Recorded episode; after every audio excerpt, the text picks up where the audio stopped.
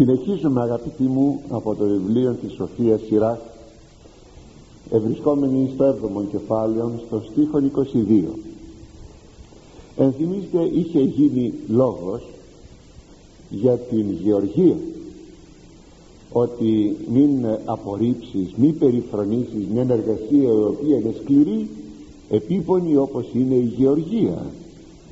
Τώρα έρχεται σε ένα άλλο θέμα. Λέγει κτίνηση εστίν επισκέπτου αυτά και η αισθήση χρήσιμα εμενέτωση.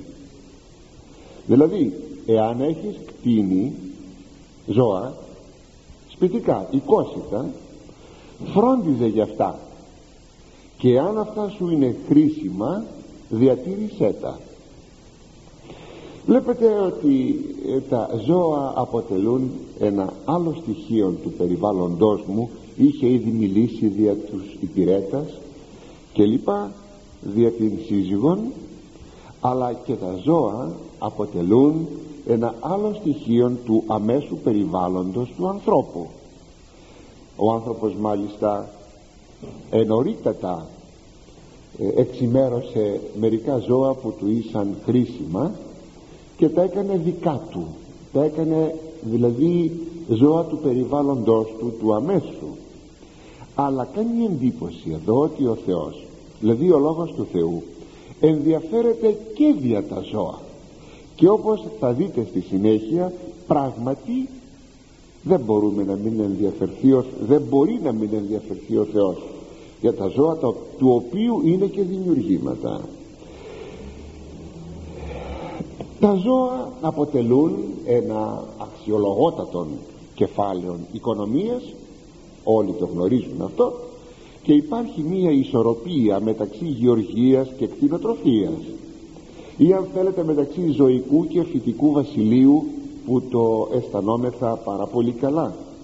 Ε, ό,τι περισσεύει από το φυτικό βασίλειο γίνεται τραφή των ζώων. Και ό,τι έχουμε ως παραγωγή από τα ζώα όπως είναι η κόπρος ξαναγυρίζει πάλι ως λίπασμα εις τους αγρούς. Έτσι υπάρχει αυτός ο κύκλος φυτικού και ζωικού βασιλείου. Βέβαια τα ζώα, συγγνώμη τα φυτά θα μπορούσαν να ζήσουν χωρίς τα ζώα. Τα ζώα όμως δεν θα μπορούσαν να ζήσουν χωρίς τα φυτά. Και υπάρχει ανάμεσα στο ζωικό και φυτικό βασίλειο μία θαυμασία ισορροπία. Δεν μπορεί να γίνει κάτι στο φυτικό βασίλειο παραπάνω από εκείνο που πρέπει γιατί θα υπάρχει μια βλάβη στον άνθρωπο τα ζώα λοιπόν καταναλώνουν το φυτικό βασίλειο και έτσι υπάρχει αυτή η ισορροπία. Ούτε πάλι τα ζώα μπορούν να γίνουν περισσότερα διότι θα καταστραφεί το φυτικό βασίλειο και έτσι θα έχουμε μια εκμυδένιση αυτού του κύκλου του σοφού πραγματικά κύκλου. Ε, στη, στην κτηνοτροφία πρέπει να δώσουμε μία προσοχή όπως και στην γεωργία ώστε όταν έχουμε ζώα πρέπει κατ' επιστήμην αυτά να τα διατηρούμε ώστε να έχουμε εφαρμογές βελτιώσεως αλλά και αυξήσεως. Θα ήθελα όμως να κάνω μια παρατήρηση πάνω σε αυτό το θέμα της βελτιώσεως και της αυξήσεως. Είναι γνωστό ότι μια βελτίωση τόσο του φυτικού όσο και του ζωικού βασιλείου ε, έχει τα όρια της. Δηλαδή δεν μπορεί κανείς να ξεπεράσει κάποια φυσιολογικά όρια.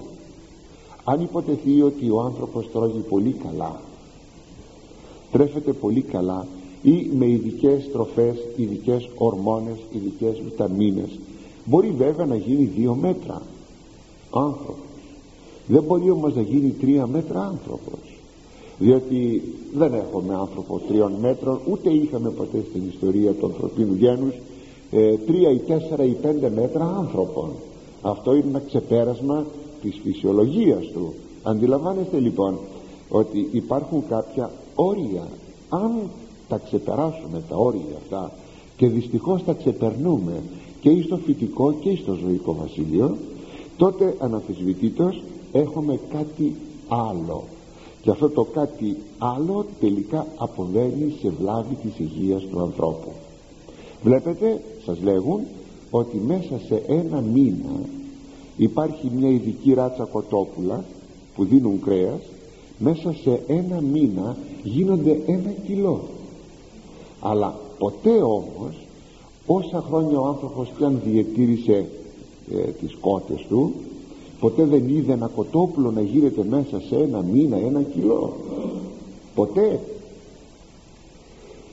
Κι όμως με την βελτίωση αυτή το πετυχαίνουμε αυτή η βελτίωση όμως τελικά αποβαίνει σε βλάβη του ανθρώπου διότι αν τρώγει τέτοια κοτόπουλα τα οποία έχουν μεγαλώσει με ε, ειδικές θα λέγαμε ουσίες ορμόνες ξέρω, βιταμίνες ειδικές κτλ καταλαβαίνετε ότι αυτά στο τέλος θα περάσουν στον ανθρώπινο οργανισμό.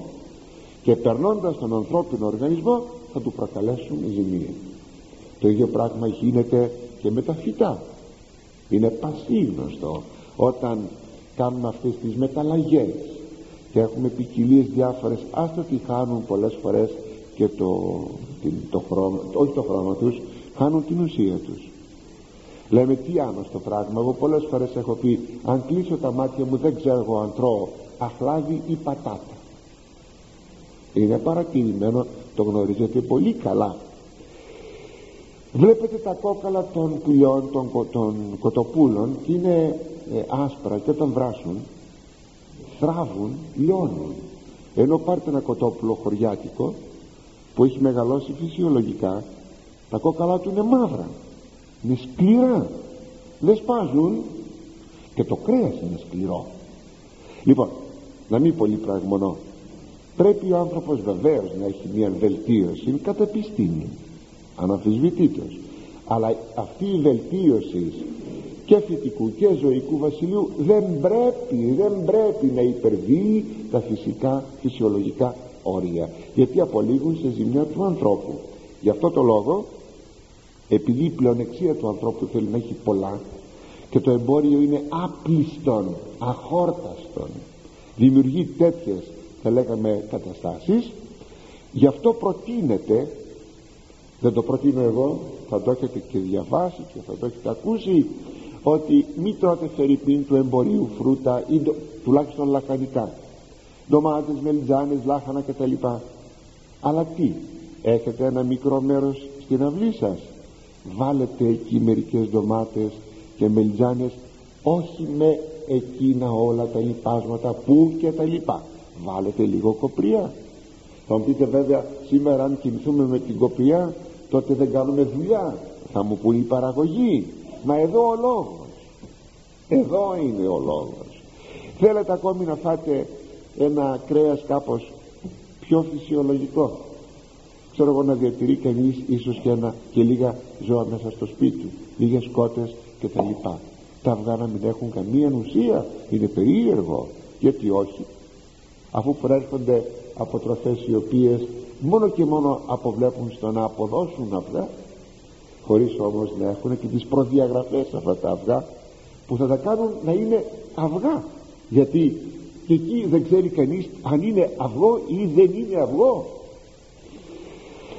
αλλά ωστόσο ο άνθρωπος πρέπει να προσέχει και να αγαπάει τα ζώα να αγαπάει και την ε, γεωργία και την κτηνοτροφία. Δεν πρέπει να ξεχνούμε ότι ο Θεός ευλόγησε τα ζώα τον οποίον όπως σας είπα είναι και δημιουργός. Και όταν ο Θεός συνεκέντρωσε τα ζώα να τα ονοματίσει ο Αδάμ.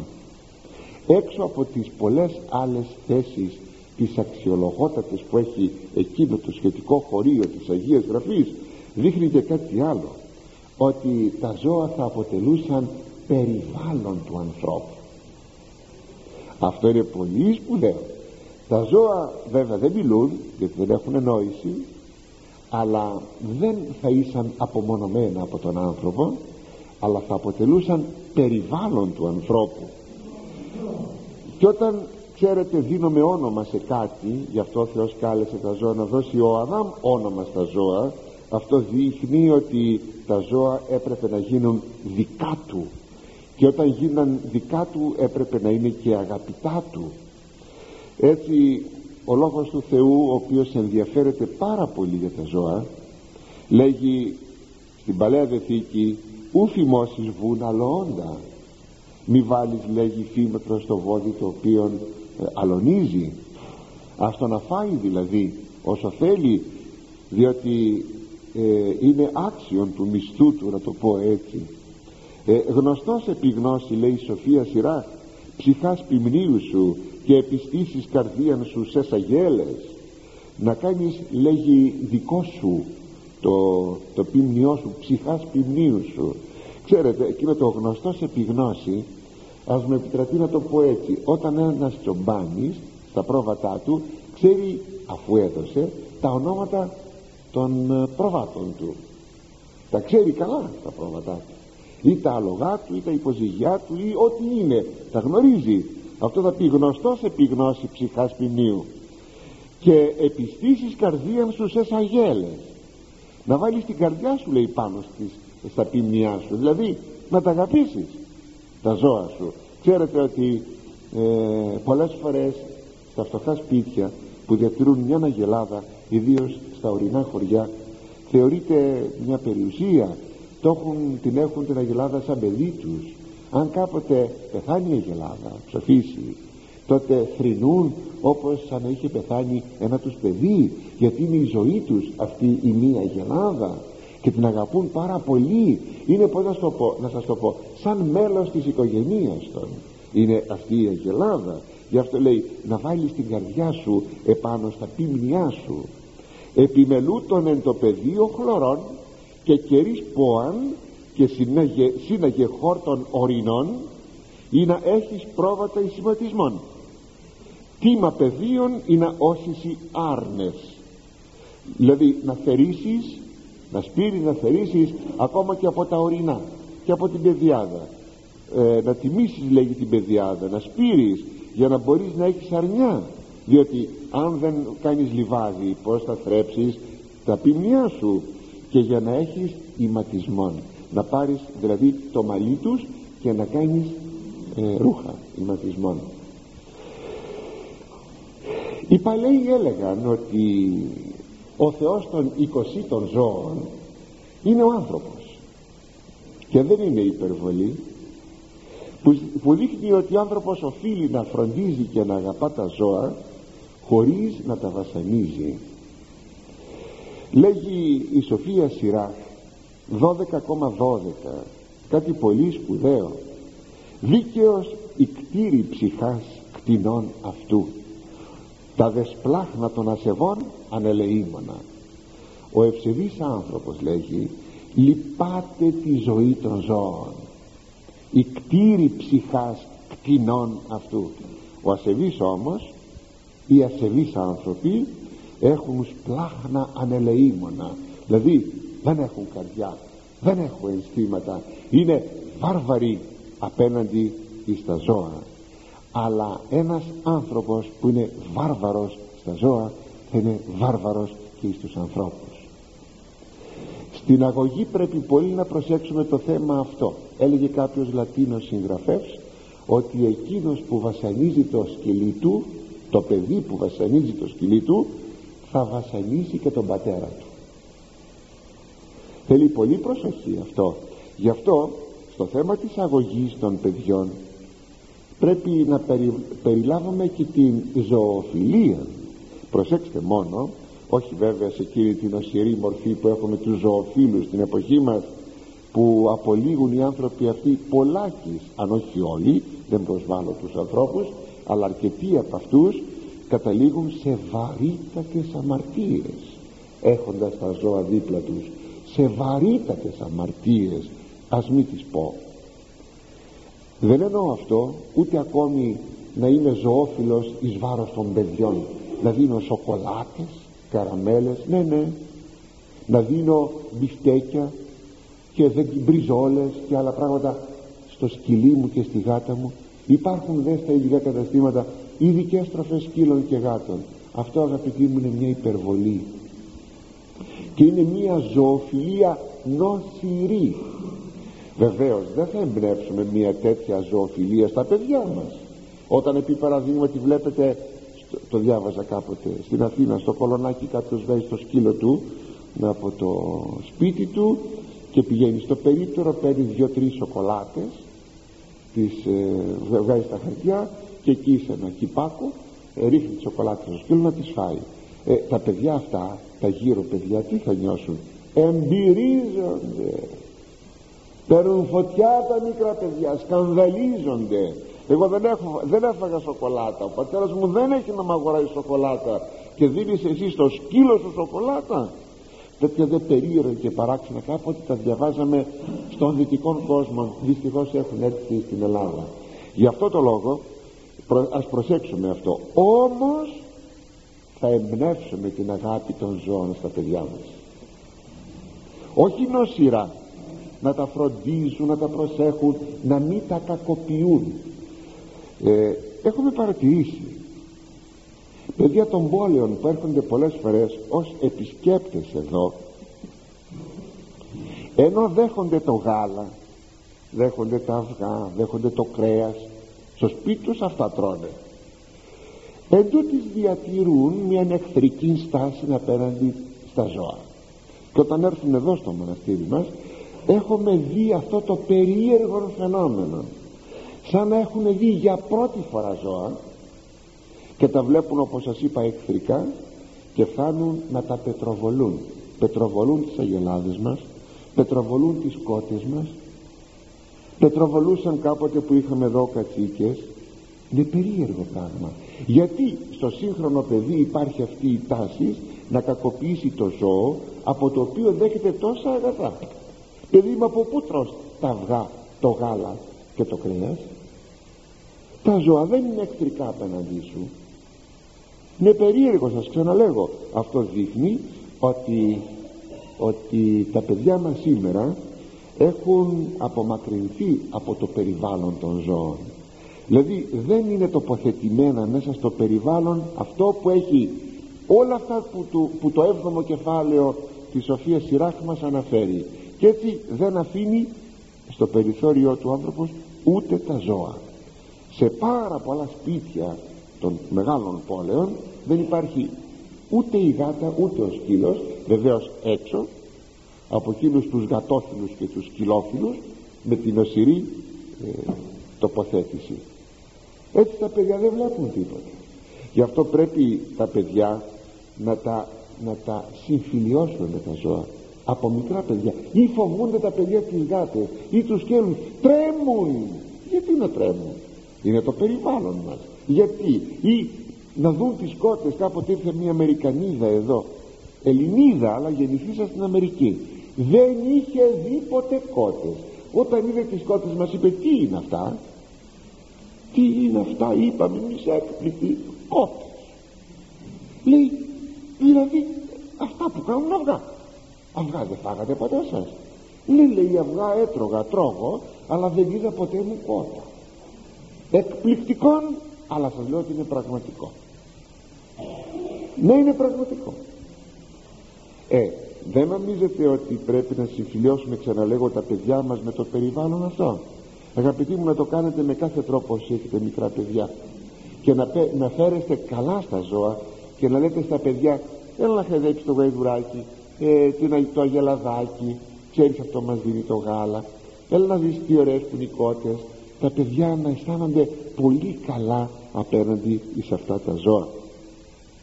Πάντως τα ζώα αγαπούν τον άνθρωπο ιδίως τα οικόσιτα. Θεωρούν τον άνθρωπο σαν θεότης όπως σας εξήγησα γιατί από αυτόν περιμένουν την τροφή τους. Πα ζώων λέγει ε, λέει σε έναν ψαλμό στον προημιακό ότι περιμένει από το χέρι σου Κύριε την τροφή του. Αλλά τα οικόσιτα από ποιον περιμένουν από τον άνθρωπο. Τα ζώα λοιπόν αγαπούν τον άνθρωπο. Και ακόμη αν θέλετε αναγνωρίζουν και την κυριαρχία του. Δεν στρέφονται εναντίον του. Αν κάποτε στρέφεται το ζώο εναντίον του ανθρώπου είναι γιατί στρέφεται και ο άνθρωπος εναντίον του Θεού. Μην ξεχνάμε το φαινόμενο, το φαινόμενο άγρια θηρία εκεί έχει την αρχή του επειδή ο Αδάμ εστράφει κατά του Θεού οι κτήσεις η άλογος αλλά και η, και η άψυχος κτήσεις η αζωική κτήσεις εστράφει εναντίον του Αδάμ εναντίον του ανθρώπου. Κατά τα άλλα θα ήταν αδιανόητο ο Θεός να κάνει πράγματα τάξης όντων που να στρέφεται η μία τάξη εναντίον της άλλης τάξεως έτσι τα ζώα θα υπηρετούσαν τον άνθρωπο θα αγαπούσαν τον άνθρωπο όπως και οι κτήσεις δεν στρέφεται ποτέ εναντίον του ανθρώπου παρά μόνο μετά την πτώση. Μετά δηλαδή την πτώση των πρωτοπλάστων. Εάν ο άνθρωπος όμως ξαναγυρίσει σε αυτή την αρχαίγωνον δικαιοσύνη σε όλα εκείνα τα γνωρίζουμε που είχε ο Αδάμ πριν πέσει τότε τα ζώα γίνονται φίλοι του. Ολότελα φίλοι του. Δεν υπάρχει περίπτωση του και αγρίου ζώου έχουμε πάρα πολλές συγκινητικές ιστορίες Αγίων που είχαν σχέση με τα ζώα. Ίσως θα έχετε ε, διαβάσει πως μπορούσε ένας Άγιος να ε, υπηρετείται από μια ναρκούδα ή από ένα λεοντάρι. Έχουμε γνωστές, γνωστές τέτοιες ιστορίες. Τα ζώα κατά τον Μέγα Βασίλειο αποτελούν διδάσκαλον μιμήσεως του καλού και αποφυγής του κακού. Λέει ότι είναι πολύ χρήσιμο το ζωικό βασίλειο πλάι σε όλα τα άλλα τα οποία μας δίδει. Το ζωικό βασίλειο είναι και στο ότι μας δίνει ε, παραδείγματα προς μίμηση ή παραδείγματα προς αποφυγή. Βλέπει ο άνθρωπος είναι πολύ χαρακτηριστικό αυτό. Αυτό είναι για τον πεπτοκότα άνθρωπο. Μάλιστα ο Θεός προνόησε στα ζώα έτσι. Τα ζώα δεν έχουν καμία ευθύνη ώστε να βλέπει ο άνθρωπος ο πεσμένος και άνθρωπος να βλέπει τα ζώα και να συνετίζεται.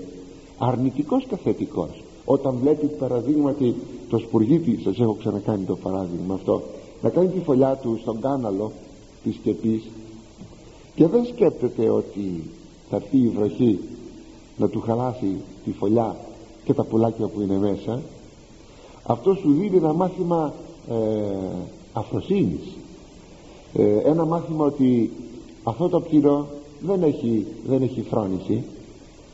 Εσύ όμως πρέπει να έχεις φρόνηση.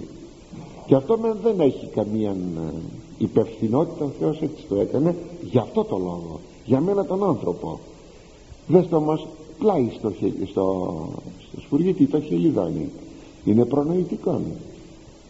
Κάνει τη φωλιά του έτσι ώστε να μην το πειράξει καμία βροχή κανένας καιρός έτσι βλέπει κανείς το ένα αρνητικά βλέπει κανείς το άλλο θετικά και παίρνει το ανάλογο παραδειγμά του ύστερα από τη ζωή τους. Τα χελιδόνια ζουν συζυγική ζωή θαυμαστή εδώ οι, τα λελέκια θα λέγαμε οι, ξέρω, οι πελαργοί που έχουμε και εδώ στην περιοχή μας ε, και είναι αξιοθαύμαστα αυτά τα πουλιά. Στυλίτες πραγματικοί ανεβασμένοι εκεί στο βράχο στο, στους στήλους του ηλεκτρικού εκεί κάνουν τα, τα παιδιά τους ξέρετε δε τι συζυγική πίστης υπάρχει στους πελαργούς παροιμιώδης. Δεν έχω καιρό να σας διηγηθώ και ιστορίες. Είναι γνωστή δε η πίστης η συζυγική των κύκνων. Όταν ο ένας κύκνος πεθάνει και ο άλλος δεν αποκτάει δεύτερον ή δεύτερον ή δευτέρα σύζυγον.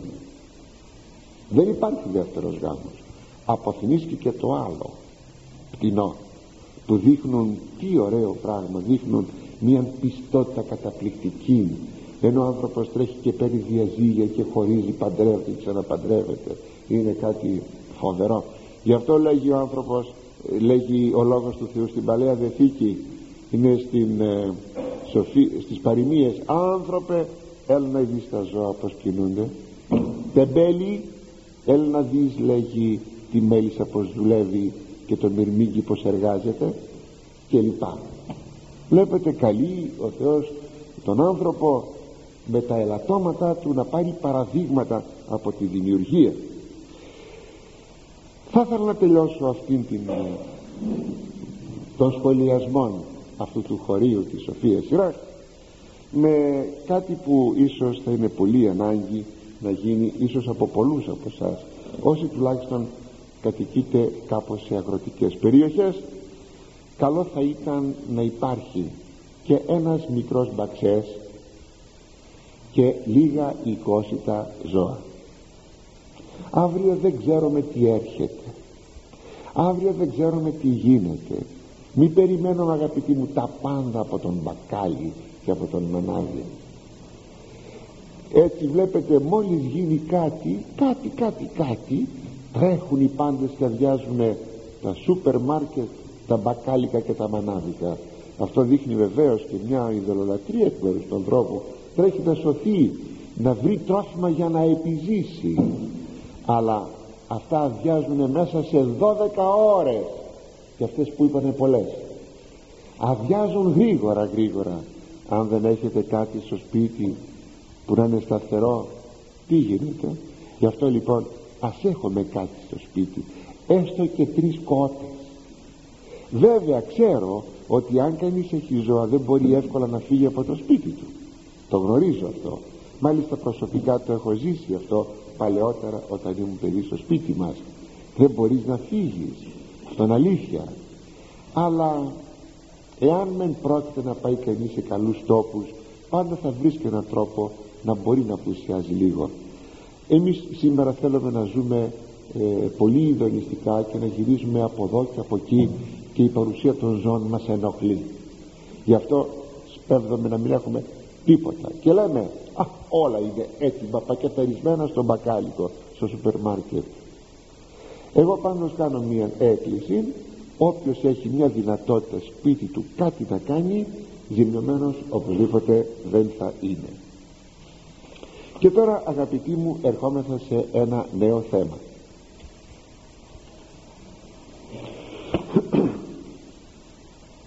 Το επόμενο χωρίο λέγει τέκναση εστί πέδευσαν αυτά και κάμψον εκ νεότητος των τράχυλων αυτών. Δηλαδή εάν έχεις παιδιά διαπαιδαγώγησέ τα και μόρφωσέ τα και μάθε τα εκ νηπιακής ηλικίας να κάμπτουν των τράχυλών των και να υπακούν και να πειθαρχούν. Βλέπετε και τα παιδιά βεβαίως είναι περιβάλλον μας ε; δεν ξέρω αν σας έκανε εντύπωση μίλησε για τους αγρούς για τη γεωργία ο λόγος του Θεού μίλησε μετά για τους οικέτες τους υπηρέτες. Μετά μίλησε για τα ζώα μετά μιλά, μίλησε για τις πρώτα συγγνώμη μίλησε για την καλή σύζυγον μετά μιλάει για τα ζώα μετά μιλάει για τα παιδιά. Μετά θα ξαναγυρίσει πάλι εις την σύζυγον. Καλύτερα εις τις θυγατέρες πρώτα Θεός την ερχομένη φορά αναφέρεται στη θυγατέρα και στη, στη φροντίδα της για το γάμο και μετά πάλι ξαναγυρίζει στη σύζυγο για να πει μερικά πράγματα πως να σταθεί ο άνδρας σε μια καλή ή μια κακή σύζυγο. Μου έκανε εντύπωση ότι δεν τα βάζει σε μια τάξη. Θα μπορούσε να βάλει κανείς πρώτα ας πούμε σύζυγο παιδιά και μετά να βάλει το άλλο περιβάλλον το παραπέρα να βάλει τα ζώα και τα χωράφια. Τα ανακατεύει. Κάνει εντύπωση αυτό άραγε τυχαίο να είναι αυτό. Εγώ νομίζω ότι δεν πρέπει να είναι τυχαίο το ότι μπαίνουν ανακατεμένα στην περιγραφή τους. Γιατί δείχνουν απλώς το περιβάλλον του ανθρώπου. Χωρίς να δώσει προβάδισμα σε τούτο ή σε εκείνο όλα αποτελούν το περιβάλλον του ανθρώπου το οποίο οφείλει ο άνθρωπος να αγαπά. Αυτό το πολύ ωραίο περιβάλλον του αυτό που διασώζει σήμερα μόνον η αγροτική οικογένεια. Η αστική οικογένεια το απόλεσε αυτό το περιβάλλον της γι' αυτό και είναι δυστυχισμένη. Πολλοί από εσάς που με ακούτε είσαστε βέβαια αστικές οικογένειες. Δεν λέγω τίποτα άλλο παρά μόνο ότι υπάρχει μια δυστυχία. Και αν ακόμη αυτή η αστική οικογένεια είναι στις μεγάλες πόλεις ακόμα μεγαλύτερα είναι αυτή η δυστυχία ωστόσο ας ξαναγυρίσουμε στο θέμα μας.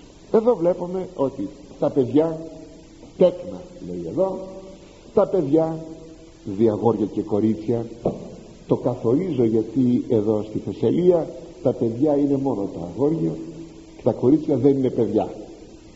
Λοιπόν τα παιδιά λέμε τα αγόρια και τα κορίτσια αποτελούν και αυτά το άμεσο περιβάλλον αμεσότατο μάλιστα περιβάλλον του σπιτιού μας και συνεπώς και αυτά χρειάζονται και το άμεσον ενδιαφέρον για αυτά.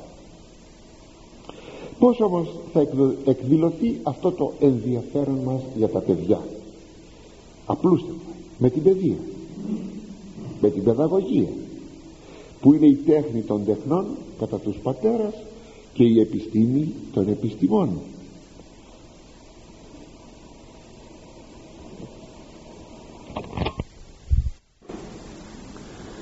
τα παιδιά δεν είναι ούτε αντικείμενα ούτε μηχανήματα αλλά είναι ζώσες υπάρξεις με νόηση με συνέστημα με βούληση και ελευθερία.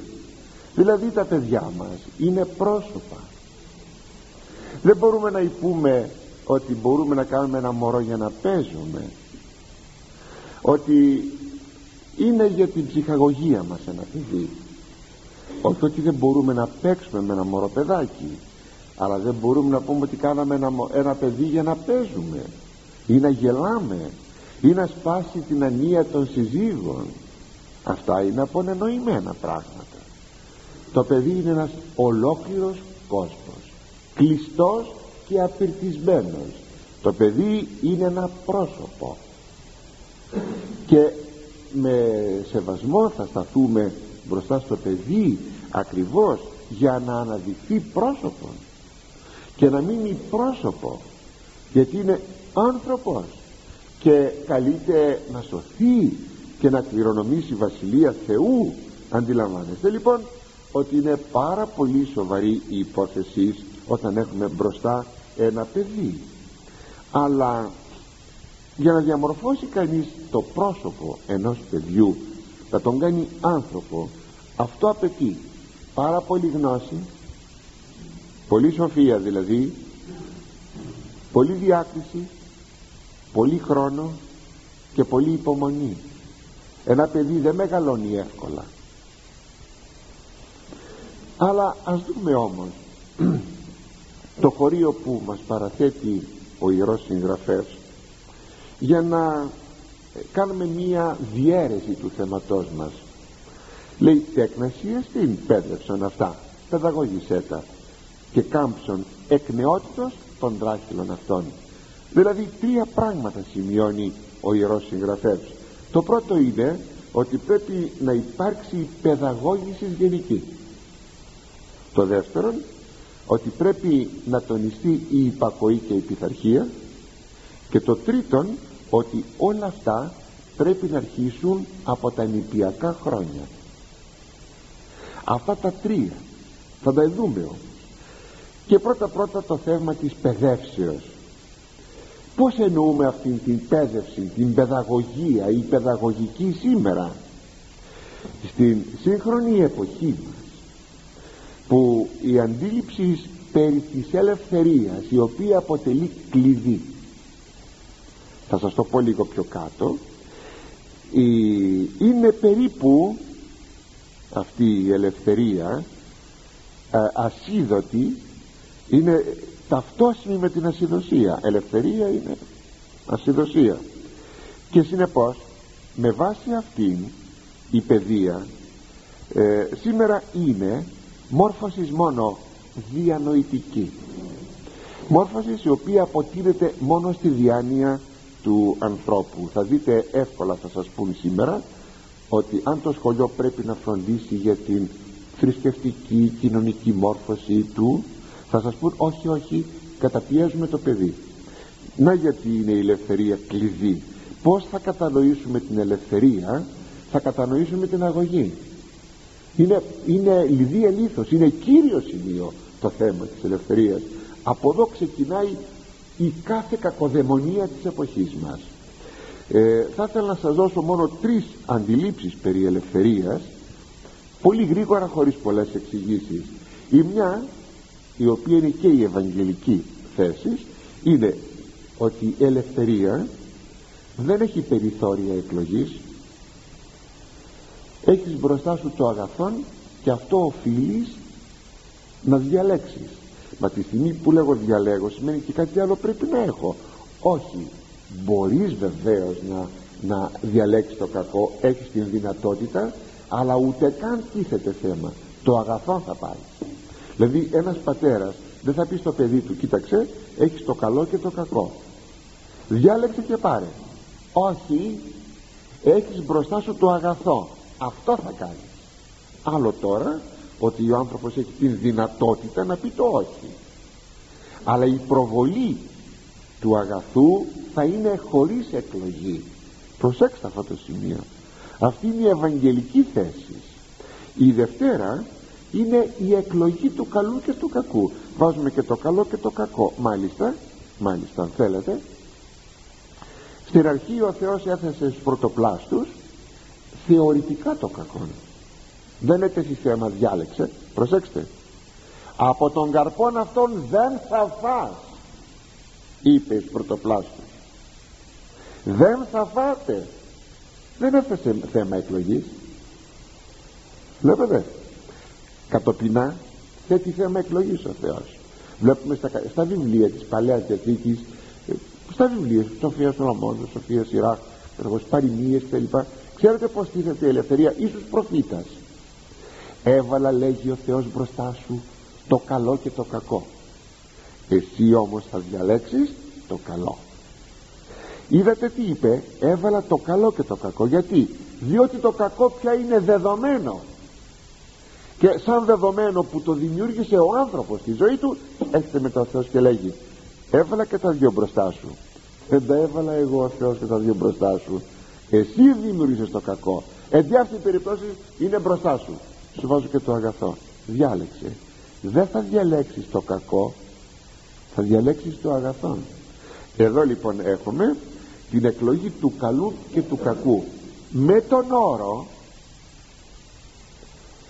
ή και χωρίς τον όρο ότι θα τιμωρηθείς προσέξτε τι είπα ή και χωρίς τον όρο ότι θα τιμωρηθείς για να πάω στο τρίτο θέμα στην τρίτη θέση όταν η ελευθερία ταυτίζεται με την ασυδοσία και λέμε κάνε ό,τι θέλεις ή το καλό ή το κακό κυρώσεις δεν έχεις.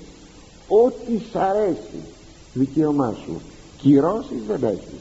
Αν υποτεθεί ότι μας ενοχλεί κάποιος άνθρωπος γιατί έτσι του αρέσει και διαμαρτυρηθούμε ιδίως αν είναι παιδί θα μας πούν θα μας πούν ποιοι θα μας πούν εκείνοι που θα μας πούν μη μιλάς διότι καταπιέζεις το παιδί εάν μιλήσεις.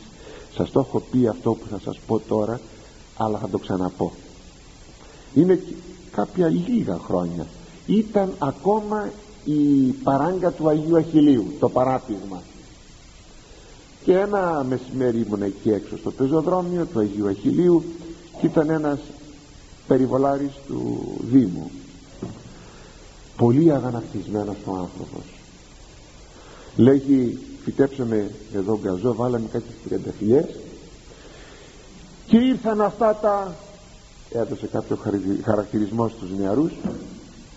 Εδώ κυλίστηκαν κάναν φτιάξαν και μας χάλασαν όλες τις τριανταφυλιές και πήγα στο δήμαρχο και του είπα κύριε δήμαρχε το και το και μου είπε ο δήμαρχος μη μιλάς ας τα χαλάσουνε τα παιδιά αυτό λέγεται ελευθερία που ταυτίζεται με την ασυδοσία. Αυτή να έχουμε στην εποχή μας ούτε την πρώτη την Ευαγγελική ούτε τη δεύτερη πάλι Ευαγγελική αλλά ε, σε δευτέρα φάση έχουμε την τρίτη φάση. Την τρίτη όψη της ε, ελευθερίας.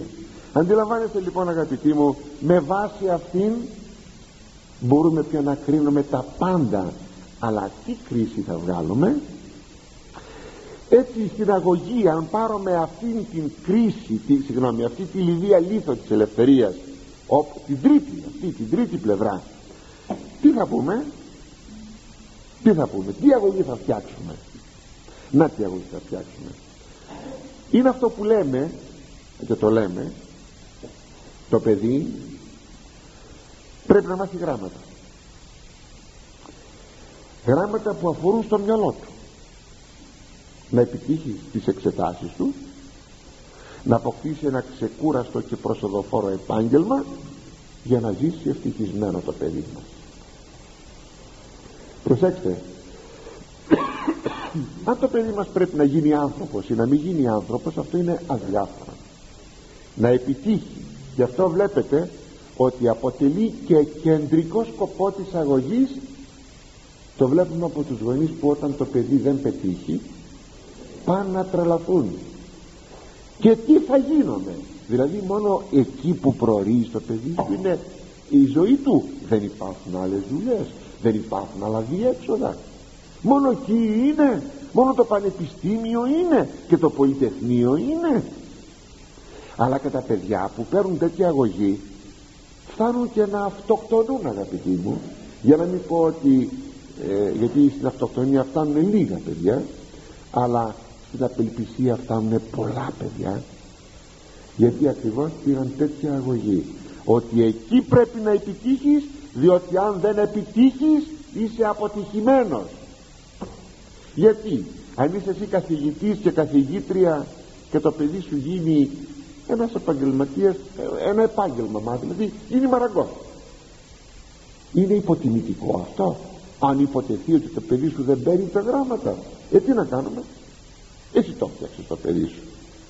Το κεφάλι σου να χτυπάς τον τοίχο αν υποτεθεί ότι θεωρείς θεωρείς κακό γιατί το παιδί σου δεν είναι έξυπνο. Αλλά αυτό δεν είναι, δεν είναι υποτιμητικό.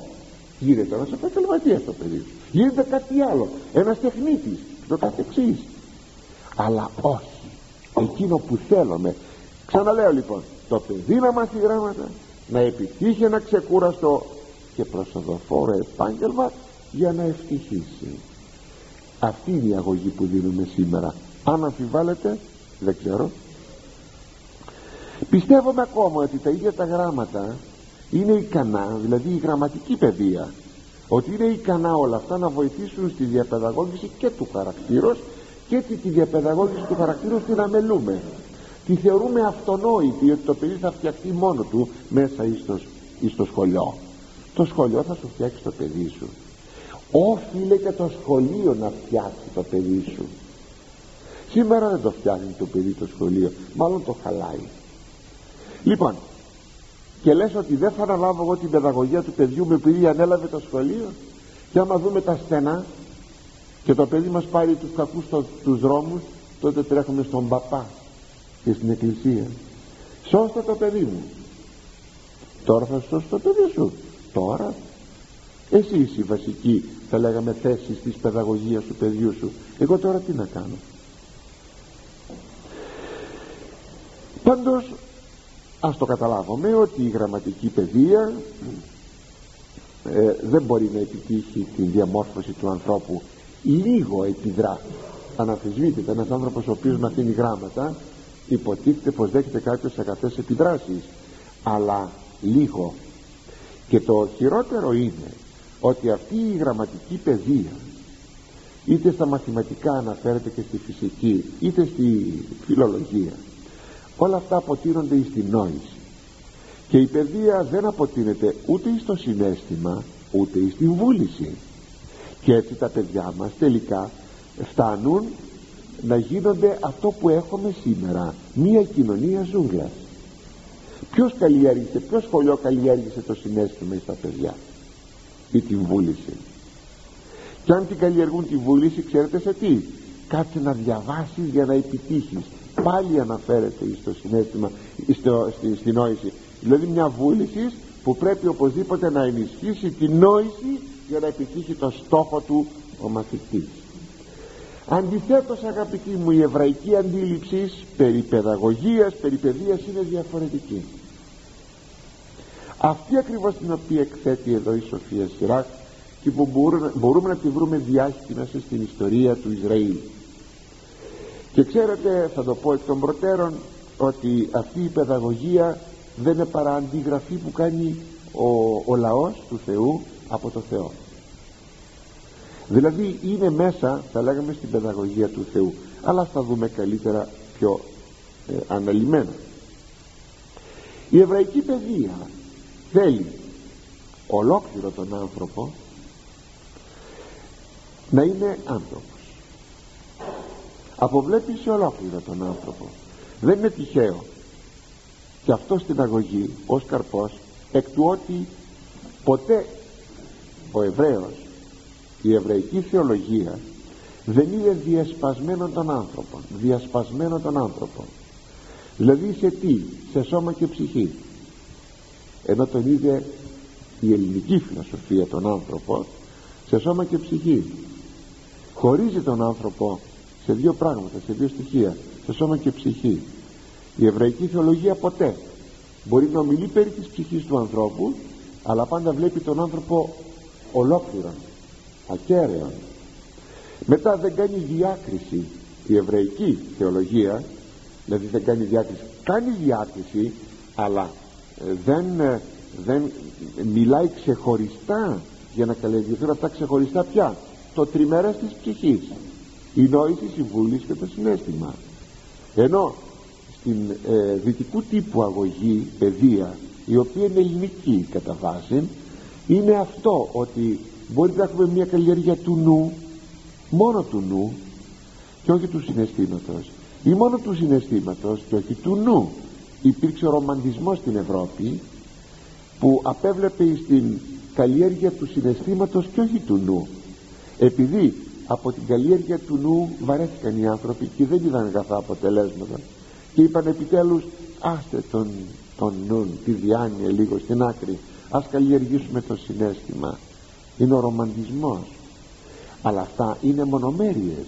Ενώ η εβραϊκή παιδεία βλέπει τον άνθρωπο ολόκληρον ψυχή και σώμα νόησης βούλησης συνέστημα. Ένα όλον ένα σύνολο. Και συνεπώς θέλει να φτιάξει ολόκληρο τον άνθρωπο. Αντιλαμβάνεστε πόσο σπουδαίο είναι αυτό; Γι' αυτό ακριβώς και θέλει να δώσει στον άνθρωπο κυρίως την πρακτική παιδεία που είναι η αρετή σε σχέση με το Θεό και με τους ανθρώπους. Ε, ένα καθρέπτισμα θα λέγαμε αυτής της ε, μορφής παιδείας είναι τα βιβλία Σοφία Σειρά που αναλύουμε παροιμίες ε, Σοφία Σολομόντος Ιώβ. Τα βιβλία αυτά καθρεπτίζουν ακριβώς αυτό το ιδεώδες της παιδείας το ιδεώδες να μορφωθεί ο όλος άνθρωπος.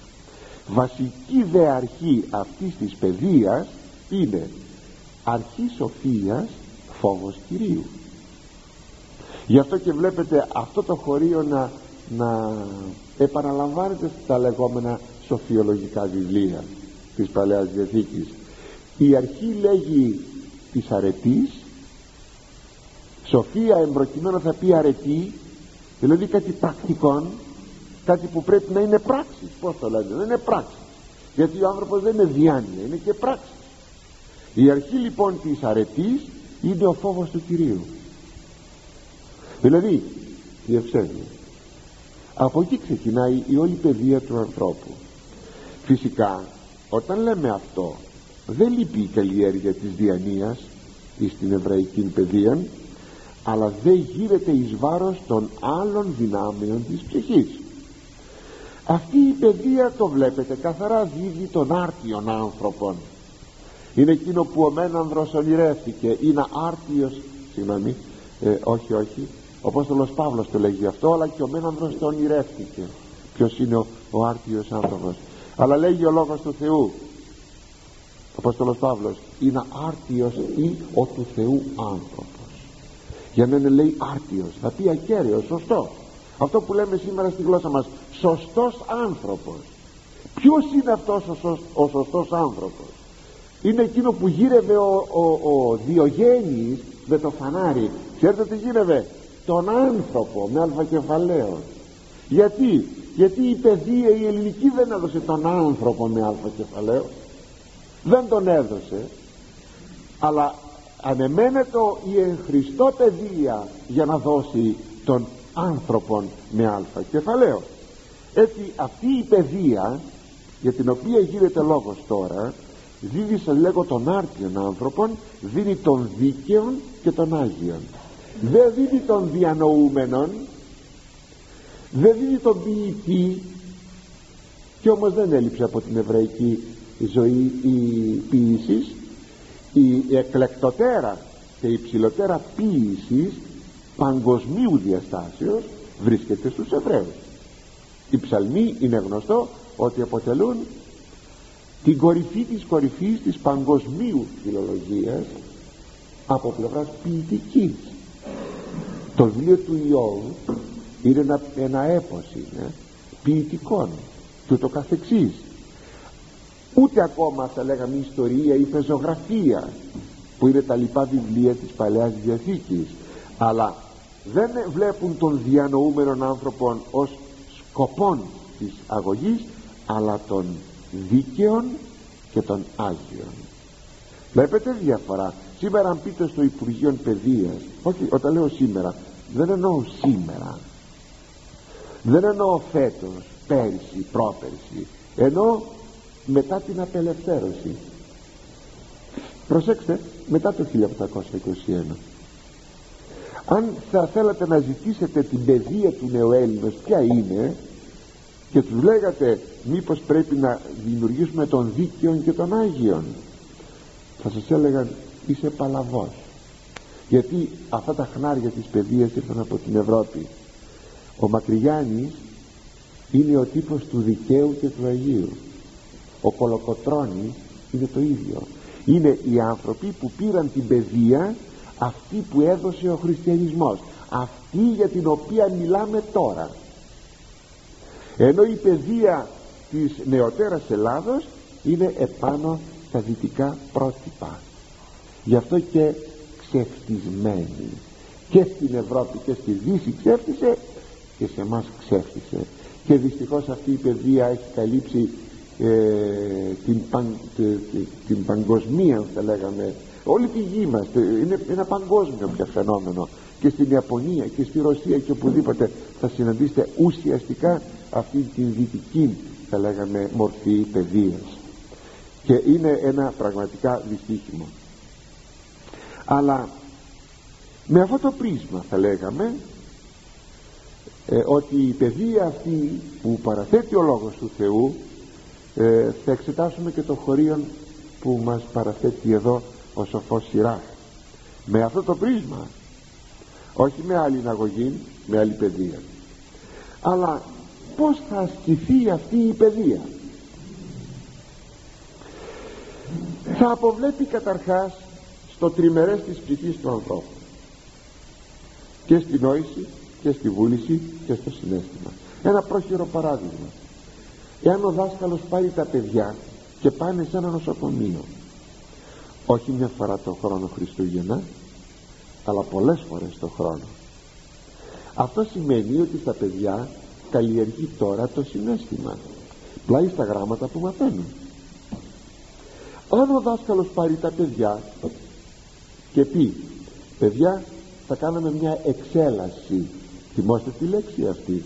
Πολύ χρησιμοποιείται λίγο παλιότερα όχι πολύ παλιά εδώ 30 χρόνια πίσω. Μόλις 30 χρόνια πίσω. Αλλά ίσως δεν, δεν πολλοί να μην την ξέρουν να μην τη θυμώνται πια. Θα πει να βγούμε όλοι μαζί χωρίς να μας πληρώσει κανένας να φτιάξουμε κάτι μέσα στον τόπο μας. Τη γέφυρα τη βρύση του χωριού ένα δρόμο. Την εκκλησία να διορθώσουμε. Εξέλαση λοιπόν. Ή ακόμα να πάμε να οργώσουμε το χωράφι της χείρας γυναίκας. Της φτωχιάς το χωράφι που δεν έχει παρανό χωραφάκι δεν έχει μέσα να το καλλιεργήσει δεν έχει τρακτέρ. Πάμε λοιπόν να το καλλιεργήσουμε χωρίς μισθό.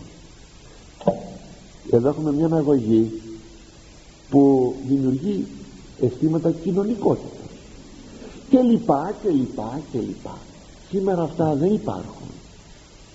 Και αν τα βρει κανείς σε κανέναν καλό δάσκαλο μ, δεν σώζεται η κατάσταση. Μάλλον είναι προσφέρεται σαν δείγμα πια σαν στοιχείο μουσείου πια. Τι δυστύχημα. Τι δυστύχημα. Ακόμα θα ακολουθηθεί η άσκηση.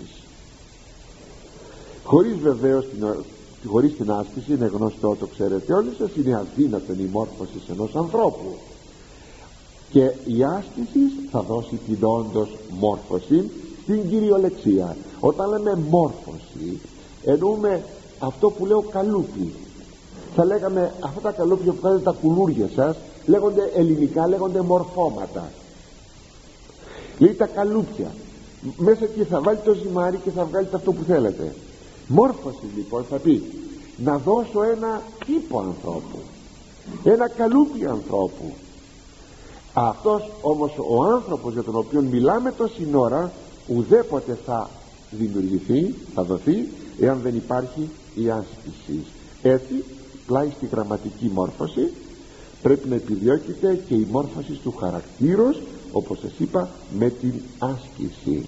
Για να επιτευχθεί όμως αυτή η μόρφωση του χαρακτήρος χρειάζεται να ασκηθεί προσέξτε τώρα μια εκρηκτική φράση που θα σας πω η παιδαγωγική βία πω πω θα πει κάποιος αναχρονισμένα πράγματα. Θα επαναλάβω εάν δεν ακούστηκε καλά. Πρέπει να ασκηθεί η παιδαγωγική βία. Λέγει το Ευαγγέλιο ο Χριστός ο ίδιος. Η Βασιλεία του Θεού βιάζεται και βιαστέ αρπάζουσιν αυτή εάν δεν βιάσεις των νοθρών τεμπέλικο οκνηρών ακυβιασμένων εαυτόν σου δεν κερδίζει τη Βασιλεία του Θεού. Εάν αυτό για τη σωτηρία για τα επίγεια πράγματα που ο άνθρωπος έχει μία φυσική τη λέξη φυσική τη βάζω εντός εισαγωγικών γιατί είναι μεταπτωτικό το φαινόμενο έχει μία φυσική οκνηρία τότε εάν δεν ασκήσω αυτήν την παιδαγωγική βία τι θα πετύχω στο παιδί; Στο μαθητή στο σχολείο στο, στο παιδί στο σπίτι. Εκείνο το απονενοημένο το απερίγραπτο το, το παράξενο το αδιανόητο που λέγουν άστε το παιδί να κινηθεί όπως θέλει μη του βάλετε βαθμούς. Μη του βάλετε διαγωνισμούς. Μη του βάλετε αυτό. Μη του βάλετε διάβασμα στο σπίτι. Αγαπητοί μου εγώ θα πετούσα τη σκούφια μου στον αέρα αν ήμουν μικρό παιδί και μου λέγανε ότι δεν θα διαβάσω στο σπίτι. Και μάλιστα εντολή από το σχολείο. Ούτε εξετάσεις ούτε διαγωνισμούς ό,τι χαρά. Ναι αλλά το αποτέλεσμα ποιο θα είναι; Δηλαδή μη ασκείτε βία αυτή την παιδαγωγική βία. Μη την ασκείτε λέγουν σήμερα. Πασίδωστα διάχυτα αυτά. Δεν λέγω καινούργια πράγματα τα ξέρετε δεν θα πετύχουμε τίποτα. Τα παιδιά μας η γενιά που βγαίνει θα είναι αγράμματη. Θα το δείτε. Θα πηγαίνετε σε γιατρό και θα δεν το εμπιστεύεστε την υγεία σας και τη ζωή σας. Θα πηγαίνετε στον αρχιτέκτονα στον πολιτικό μηχανικό θα λέτε ξέρω εγώ αν μπορεί να μου πει στο σπίτι δεν θα έχουμε πλέον εμπιστοσύνη σε αυτή τη γενναία γιατί απλούστατα δεν θα μαθαίνει γράμματα έξω από εκείνους οι οποίοι έχουν, έχουν μια αγωγή από το σπίτι τους καλή σωστή παλαιού τύπου δεν είναι παλαιού τύπου είναι αιωνίου τύπου. Υπογραμμίζω αιωνίου τύπου για να μπορούμε να κάνουμε τη δουλειά μας και οι οποίοι αυτοί οι κάποιοι λίγοι θα διασώζουν την κατάσταση. Έτσι πρέπει να, να, να ασκηθεί η παιδαγωγική βία. Το σχολείο θα πει στο μαθητή θα διαβάσει ο, μαθη... ο γονιός θα πει στο μαθητή στο παιδί θα διαβάσει δεν θα βγεις να παίξεις αν δεν διαβάσεις. Δεν θα επιτύχεις εκείνο εάν δεν κάνεις εκείνο. Δεν θα σε πάω περίπατο εάν δεν βγάλεις εκείνη τη δουλειά. Θα ασκηθεί βία. Μόνο μόνο που ίσως που μερικοί να μπα μπα μπα αυτός είναι όχι απλώς αναχρονισμένος αλλά και είναι και ε, ας μην πω τη λέξη. Για μένα που λέγω αυτά ναι γιατί ξέρετε ακολουθήθηκε η τακτική. Πονάει μάτι βγάζει μάτι όταν πονάει το μάτι μου αγαπητοί μου πάω στο γιατρό. Δεν βγάζει το μάτι. Και πονάει κεφάλι κόβει κεφάλι που λέει Καραγκιόζης μα αν πονάει το κεφάλι μου δεν θα κόψει το κεφάλι μου.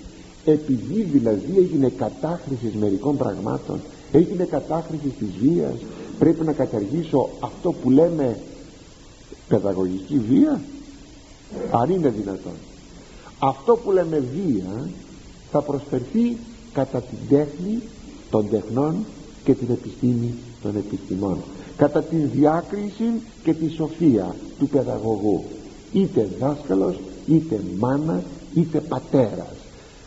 Το αντιλαμβάνεστε αυτό; Ότι θα ασκήσω βία αλλά πώς όταν έδινε εξετάσεις επρόκειται να δώσω εξετάσεις το 8 τάξιο γυμνάσιο του 1937 ήμουν 10 ετών.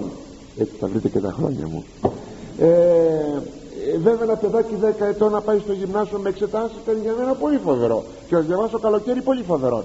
Ήταν δίπλα η μητέρα μου και είχε καραμελίτσες, είχε τραγαλάκια και μου έλεγε έλα παιδάκι μου κάτσε να διαβάσεις ε, κατά εγώ έτσι βαριέμαι καλοκαίρι. Έλα παιδάκι μου, μου δίνει εκεί καμιά καραμελίτσα. Μου δίνει εκεί κανένα στραγαλάκι και έδωσε εξετάσεις και πέφτει. Αν δεν διάβαζα. Αυτό θα πει. Η μάνα μου τι έκανε. Ασκούσε βία. Παιδαγωγική βία αλλά με τον τρόπο. Σας το είπα έτσι ενδεικτικός για να δείτε πως μπορούμε να κινηθούμε. Το θέμα μας δεν τελείωσε αγαπητοί μου. Η ώρα τελείωσε αλλά το θέμα δεν τελείωσε. Πρώτα Θεός θα συνεχίσουμε την ερχομένη ε, τρίτη